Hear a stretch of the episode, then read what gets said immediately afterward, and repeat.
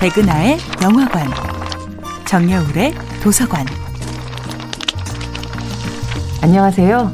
여러분들과 쉽고 재미있는 영화 이야기를 나누고 있는 배우연구소 소장 백은하입니다. 이번 주에 만나보고 있는 영화는 2012년도 영화 코리아입니다. 현정아 선수는 이 영화에 자문까지 해주며 적극적으로 소통할 기회가 있었던 반면 베두나가 연기하는 북한 선수 리브니는 직접 만날 수가 없을 뿐더러 제한된 정보 속에 상상력을 발휘해야 하는 인물이었습니다. 게다가 초등학교 시절 탁구부 경력이 있었던 베두나지만 실제 왼손잡이인 리브니 선수에 맞춰 왼손으로 연습을 다시 해야 했는데요.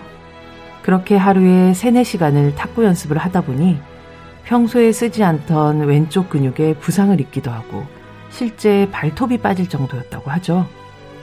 여기에 낮고 근엄한 평양 사투리와 절도 있는 태도까지 몸에 익히는 과정은 만만치 않았습니다. 하지원 배우가 탁구공처럼 경쾌하게 영화의 리듬을 가져간다면 베두나 배우는 무게감 있는 카리스마로 영화의 공기를 장악합니다.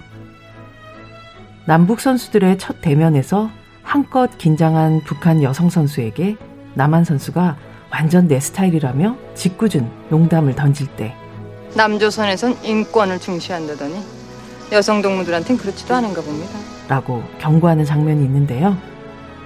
이때 보여준 서늘하면서도 당당한 리브니의 태도는 그간 많은 영화 속에서 그려온 수동적인 북한 여성과는 확연하게 달랐습니다. 게다가 어느덧 우정이 싹튼 현정아 선수에게 보내는 든든하고 따뜻한 눈빛 역시 다소 클리셰로 가득한 이 영화의 남다른 깊이감을 선사하죠.